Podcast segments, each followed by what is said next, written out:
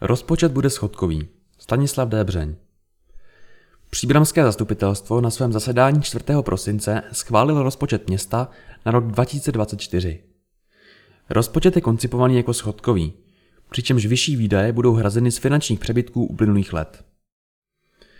V roce 2024 bude město hospodařit příjmy 1 miliarda 274 milionů 766 149,27 korun a výdaji 1 miliarda 387 milionů 643 574,94 korun.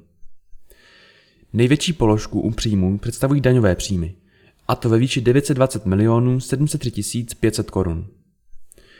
Dále město kalkuluje s nedaňovými příjmy 139 milionů 506 korun. Kapitálovými příjmy 22 milionů 676 197 korun a přijatými transfery 192 milionů 385 946,27 korun. Na výdajové straně jsou největší položkou tzv. běžné výdaje 1 miliarda 41 milionů 408 073,94 korun a dále kapitalové výdaje 346 milionů 234 901 korun. Schodek je ve výši 112 milionů 876 825,67 korun. Zastupitelstvo také zmocnilo radu města ke schvalování rozpočtových opatření v maximální výši 5 milionů korun.